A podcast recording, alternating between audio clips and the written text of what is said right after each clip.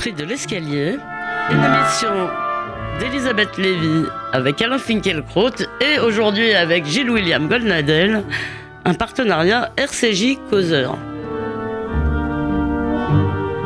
Bonjour à tous, bonjour Gilles William Goldnadel et bienvenue Bonjour Elisabeth Lévy, bonjour Alain Finkielkraut. et bonjour Alain. Bonjour tout le monde. C'est peut-être un bon signe s'il a enchanté quelques rédactions du Monde au Muslim Post de Radio France à Mediapart, le texte dans lequel Zev Sternel affirme qu'il voit monter en Israël un racisme proche du nazisme à ses débuts, n'a pas suscité de bataille rangée dans la République des lettres, ni de guerre des Juifs comparable à celle des années 90 et 2000 quand la réprobation d'Israël battait son plein. Au-delà d'une analogie outrancière que même Bernard Guetta a dénoncée sur France Inter, Sternel voit euh, naître dans son pays un nationalisme intégral à la morasse, nous dit-il. Ce qui repose dans le fond une vieille question. Israël qui se définit comme un État juif et démocratique, jusqu'à quel point y a-t-il tension entre les deux termes et jusqu'à quel point cette tension est-elle supportable? Autrement dit, à être de plus en plus juif, Israël n'est-il pas de moins en moins démocratique? Pour en parler, nous n'avons pas face à vous, Alain Finkielkraut, convié un antisioniste énervé, mais quelqu'un qui a tout autant que vous le souci d'Israël. Cependant, ce souci recouvre des analyses, des engagements, peut-être des visions du sionisme très différents.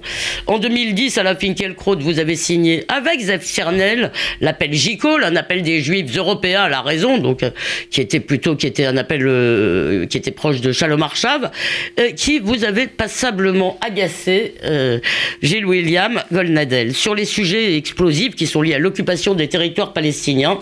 Votre échange promet d'être à la hauteur de la cacophonie judéo-israélienne, c'est-à-dire, je l'espère, d'un pluralisme forgé dans la dispute, dans la dispute, pardon, talmudique.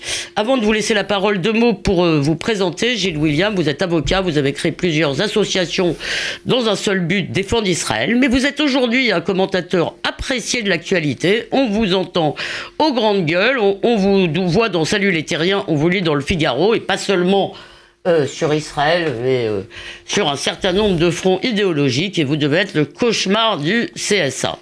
Euh, et, mais on va commencer par vous, Alain Finkielkraut. Que vous inspirez le texte de Zev Sternel? Est-ce que vous partagez au moins une partie de ces constats alarmés On ne se fait pas de cadeaux, comme vous savez, sur la scène politique israélienne.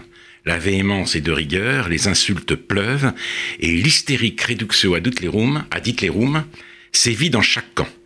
Ceux qui protestaient contre la politique de la main tendue d'Yitzhak Rabin le traitaient de tous les noms et surtout du pire. Le mot de renégat ne suffisait pas à leur colère. Ils brandissaient son effigie, revêtue d'un uniforme noir, avec une swastika, une fastica bien visible autour du bras, dans les manifestations qui ont précédé son assassinat et que Benjamin Netanyahu, leader du Likoud à l'époque, n'a pas cru bon de désavouer.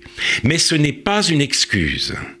En choisissant ce vocabulaire, Zev Sternel apporte une caution inespérée au nouvel antisémitisme qui parle la langue de l'antiracisme et dont sionisme égale nazisme est le dogme fondamental. Pour reprendre la typologie de Saul Friedlander, il y a eu deux temps dans la politique hitlérienne contre les juifs, les années de persécution et les années d'extermination.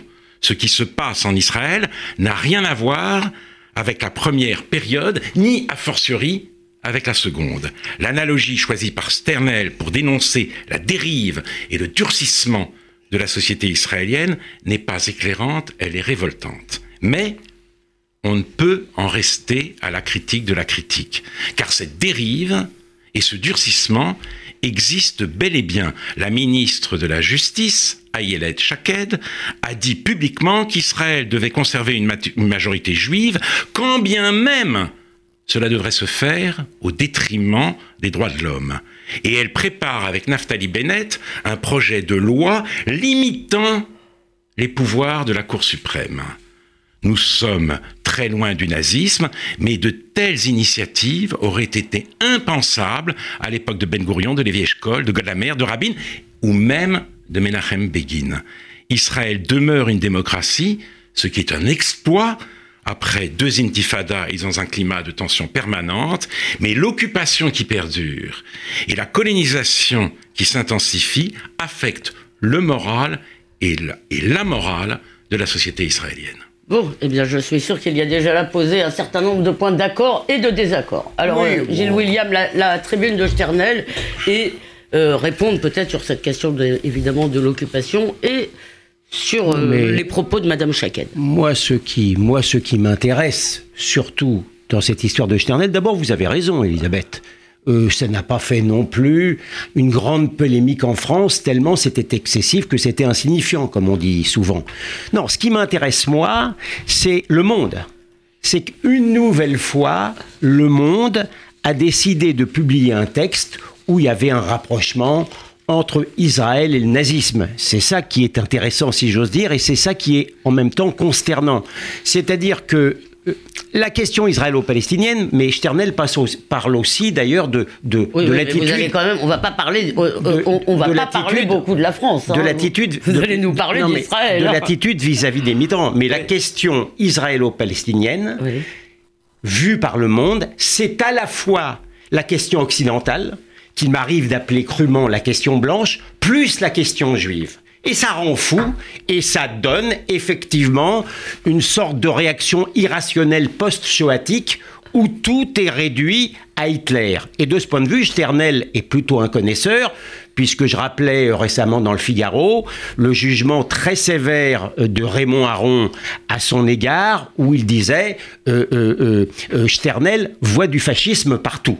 Mais je reviens au journal Le Monde. Si il a décidé à nouveau d'utiliser ce parallélisme-là, c'est qu'il considère que les morts de l'hypercacher et autres euh, dorment déjà depuis très longtemps dedans la, dedans, dedans la guerre froide et qu'on peut se permettre ce genre de réaction abusive alors que l'on sait très bien qu'elles sont criminelles. La réalité, elle est là. Vous vouliez me... Oui, je Ouais. voulais vous dire que je comprends très bien, mais euh, on n'aura pas le temps en 25 minutes, si vous voulez, de traiter tout. Et je pense qu'il est important Non, mais- quand même de, non, mais traiter la question du fond. Non, mais c'est important. Pardon, c'est Alors, non, voilà. mais pardon, c'est Oui. quand même intéressant Oui. de savoir que de la même manière, euh, euh, le monde aime avoir des idiots utiles Oui. et sur la question israélo-palestinienne, il faut que ce soit des juifs ou des ou des Israéliens idiots utiles. Il y a une euh, quinzaine d'années, c'était Edgar Morin qui maintenant écrit des livres à quatre mains avec Tariq Ramadan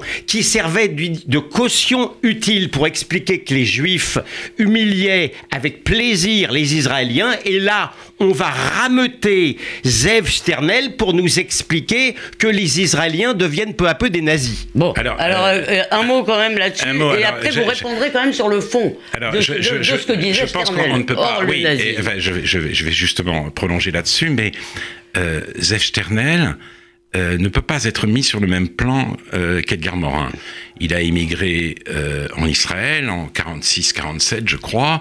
Il a fait plusieurs guerres et c'est sur certains plans un homme absolument remarquable. Je regrette, évidemment, je déplore, je condamne l'analogie à laquelle il se livre, mais il a risqué sa vie, au fond, pour Israël et pour le sionisme. Cela, nous ne devons pas l'oublier, sans pour autant lui euh, faire crédit euh, de l'analogie dans laquelle il tombe. Et là où a raison, c'est que les, euh, il donne du grain à moudre à tous ceux qui détestent aujourd'hui Israël et même au nouvel antisémitisme.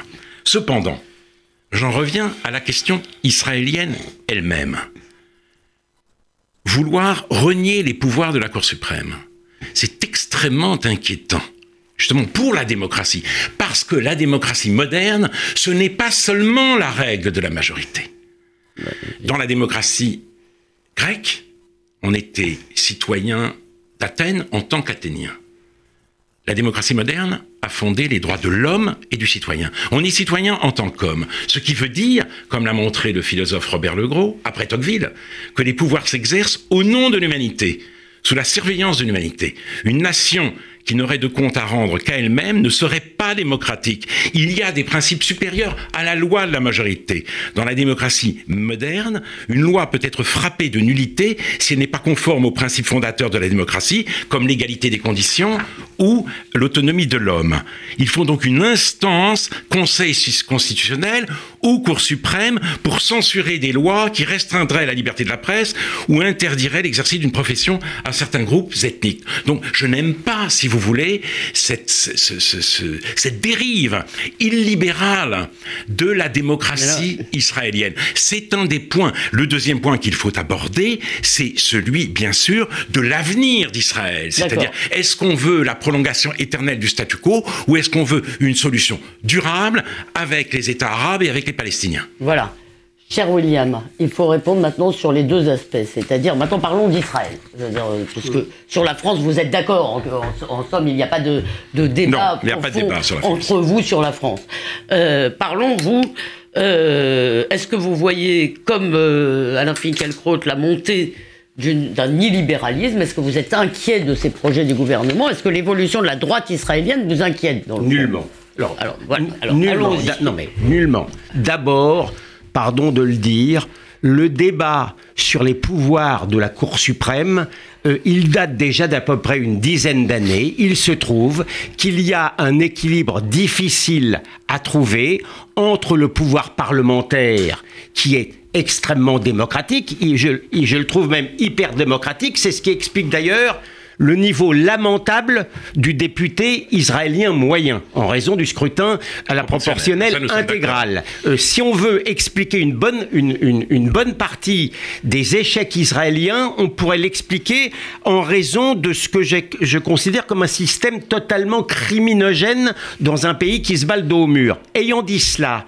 il se trouve que, on ne va pas rentrer dans les détails euh, euh, juridiques, il se trouve qu'il y a eu une dérive constatée par des gens extrêmement extrêmement démocratique de la, Cour suprême depuis une dizaine, depuis une dizaine d'années, ce qu'on appelle le gouvernement des juges, et qui tendait à totalement euh, limiter le pouvoir démocratique issu des urnes. Donc, ça n'est pas parce que euh, vous avez non mais vous avez un ministre non mais pardon, vous avez un, ministre de la justice très progressiste qui s'appelait Neyman il y a dizaines d'années qui a fait la guerre à la, à la, Cour suprême, c'est pas pour autant que c'était un fasciste. attendez, laissez-moi d'accord, d'accord. Laissez-moi maintenant vous poser non non, mais là vous là vous me en touche. Pas du tout. non non, laissez-moi vous poser une question.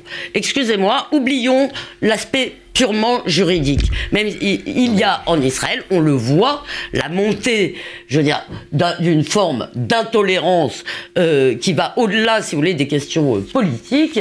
Euh, la question qui est posée là, c'est quand même d'établir des distinctions de droits entre différents types de citoyens et si vous voulez, cette volonté, comme l'a dit, comme l'a rappelé Alain, est-ce que cette idée qu'on doit conserver une majorité juive à tout prix, y, compris en perdant le caractère démocratique de l'État, vous ne pouvez pas ne pas, pouvez pas ne pas voir qu'il y a une évolution. Je ne vois rien du tout. Vous ne voyez rien. Je ne, non mais je. D'accord. Après, je. Pardon. Je ne vois strictement rien du tout.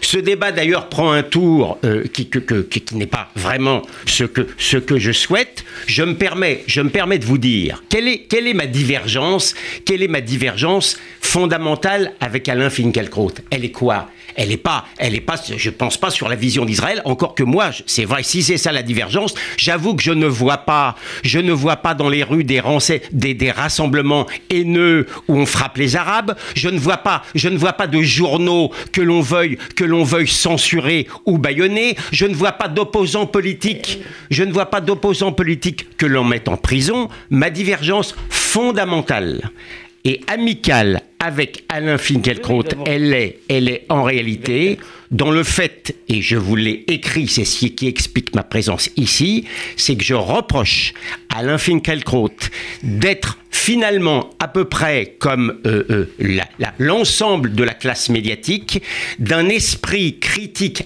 acéré à l'égard d'Israël et d'un esprit que je trouve trop indulgent par rapport aux Palestiniens. Et c'est pour ça que j'ai réagi la semaine dernière, puisque lorsqu'Alain Finkielkraut s'est plaint de la poursuite du statu quo, il n'a pas eu un seul mot sur la responsabilité palestinienne, ce qui m'a laissé sans voix. Très bien. Alors maintenant, je, vais, je, vais, répondre. En 1981, le grand historien J.L. Talmon a euh, publié une lettre ouverte à Menachem Begin. Elle a eu cette phrase qui est depuis lors devenue mon viatique. De nos jours, le seul moyen d'aboutir à une coexistence entre les peuples est bien que cela puisse paraître étrange et décevant de les séparer Il n'y a pas de vivre ensemble possible entre Israéliens et Palestiniens. Les deux peuples ont un besoin absolu d'une frontière. L'enchevêtrement est déjà et sera de plus en plus un cauchemar. Je ne vois pas l'alternative à la solution de deux États. J'ai beaucoup de griefs aussi à adresser aux Palestiniens. Mais ce que je vois du côté de la droite israélienne, c'est précisément que celle-ci quand elle dit nous n'avons pas de partenaire, eh bien, elle n'est pas désolée. Elle se frotte les mains parce que, précisément, cette droite ne veut absolument pas d'un compromis territorial. L'intransigeance du camp d'en face n'est pas un obstacle à la paix, c'est un alibi pour la, pour pour l'annexion. Ce n'est pas une mauvaise nouvelle, c'est une merveilleuse nouvelle. Et je vois dans la politique actuelle de, de colonisation accélérée une manière de, de, rendre, si vous voulez, le processus irréversible, faire en sorte qu'il soit trop tard pour arriver à un compromis territorial, et dès lors qu'il est trop tard pour arriver à un compromis territorial, on a besoin d'un adversaire intransigeant. Et donc, euh, on fait même tout, en quelque sorte, pour que ce soit le Hamas qui ramasse la mise des deux côtés, à Gaza et en Cisjordanie, parce qu'on sait très bien que face au Hamas, il n'y a pas de négociation possible. Et ça, c'est, je l'ai dit, enfoncer Israël dans le cauchemar. Donc ce qui m'anime, c'est pas du tout l'idée d'être bien vu de la classe médiatique. De toute façon, il, est bien trop tard pour moi. C'est vraiment, vraiment le souci d'Israël. Et même, j'emploierai un mot que euh, euh, Anna Arendt n'aimait pas, euh, celui de Gershom Scholem, celui que Gershom Scholem tirait même du Talmud, la Havat Israël.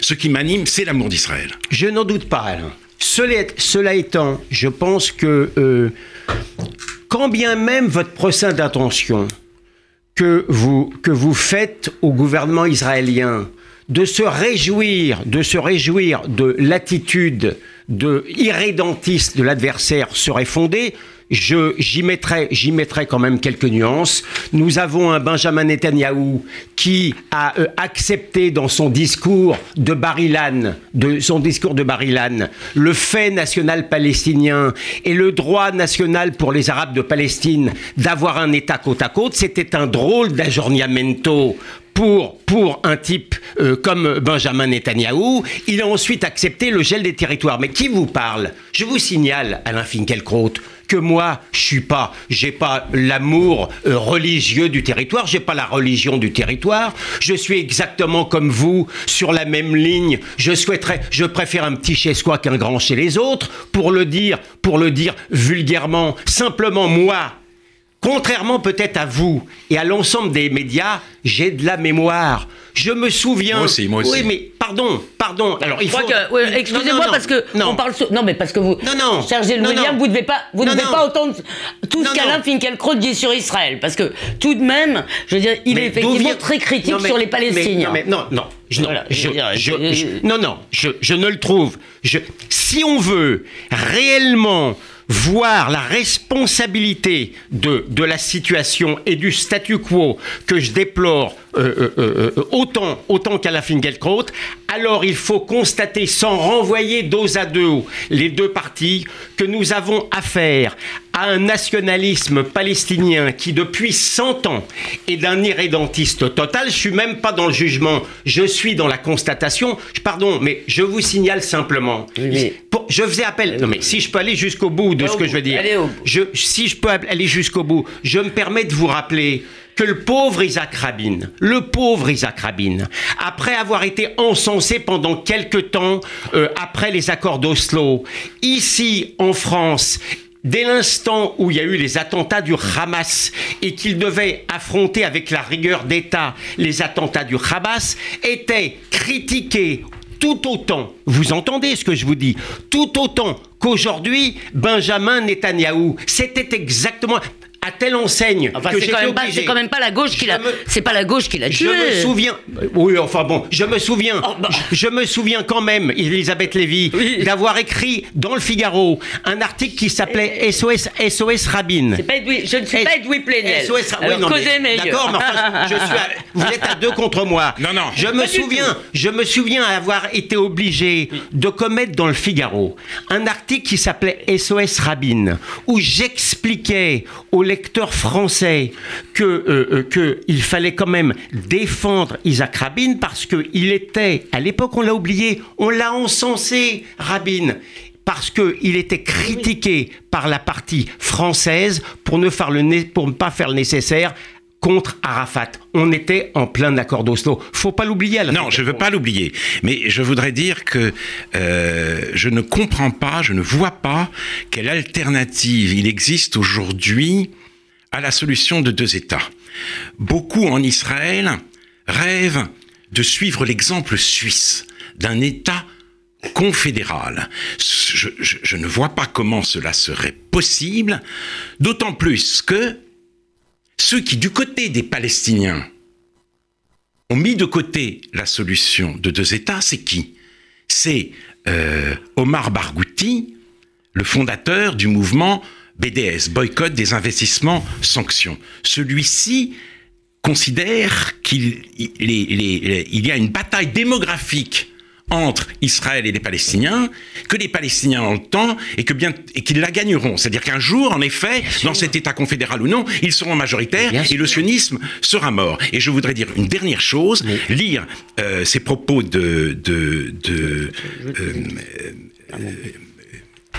Eddie Barnavi, l'occupation engloutit des sommes gigantesques, quelques 500 millions de dollars par an, sans compter les dépenses militaires et sécuritaires, 100 milliards en tout depuis ses débuts, dont elle prive un État-providence, un réseau scolaire et universitaire et un système de santé en pleine déliquescence. L'occupation distend le ressort moral de la société israélienne et ronge de l'intérieur sa démocratie, car il est vain d'imaginer que l'on puisse indéfiniment conserver intactes des structures démocratiques en deçà de la ligne verte, alors qu'on tolère un état d'absolue anomie. Mais- Au-delà. Donc, il faut faire quelque Mais chose. Il faut faire quelque chose. Mais vous- Et Sharon a donné l'exemple. Il a fait quelque chose de manière Mais- Mais unilatérale. vous prêchez un convaincu, je suis seulement en train de vous dire que le nationalisme palestinien place depuis toujours Israël devant une alternative diabolique, ou bien il rend le glacis territorial, et dans ce cas-là il se trouve dans la situation de l'après-Gaza lorsque Sharon a rendu les territoires, ou bien il les conserve, et nous nous trouvons dans cette situation tragique. Ce que je suis en train de vous dire, Alain Finkielkraut, que quand bien au- aujourd'hui, ça ne serait pas Benjamin Netanyahu, mais Alain Finkielkraut qui serait chef du gouvernement, qu'il serait exactement, au bout d'un certain moment, plongé dans cette même alternative diabolique. C'est tout ce que je veux dire. Il faudrait que j'aille à Et l'o- ça, alors- et à l'origine, c'est en raison de l'irrédentisme palestinien qui est à l'origine du problème, et non pas les implantations que, que je réprouve comme vous. Bon, ben alors là-dessus, nous terminons. Bon, sur bah ce- alors nous allons terminer cette sur une note extrêmement euh, euh, consensuelle. Euh, nous n'avons pas le temps de parler du transfert euh, de l'ambassade américaine qui aura lieu le 14 mai prochain parce que nous devons malheureusement nous arrêter. Mais peut-être euh, peut-être referons-nous euh, la suite de ce débat, euh, cher William.